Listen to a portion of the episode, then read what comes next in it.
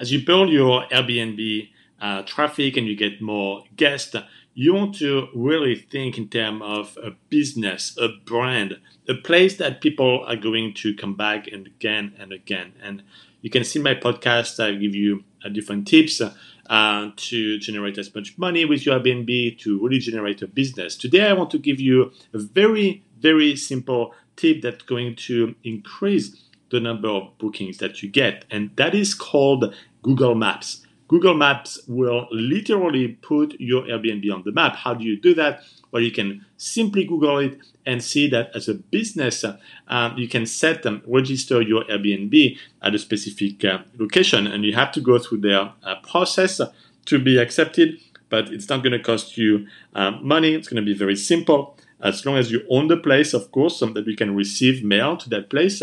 Uh, and then you will be on the map. And that's going to uh, allow you to have people who search a specific neighborhood where they want to go on vacation to see your Airbnb.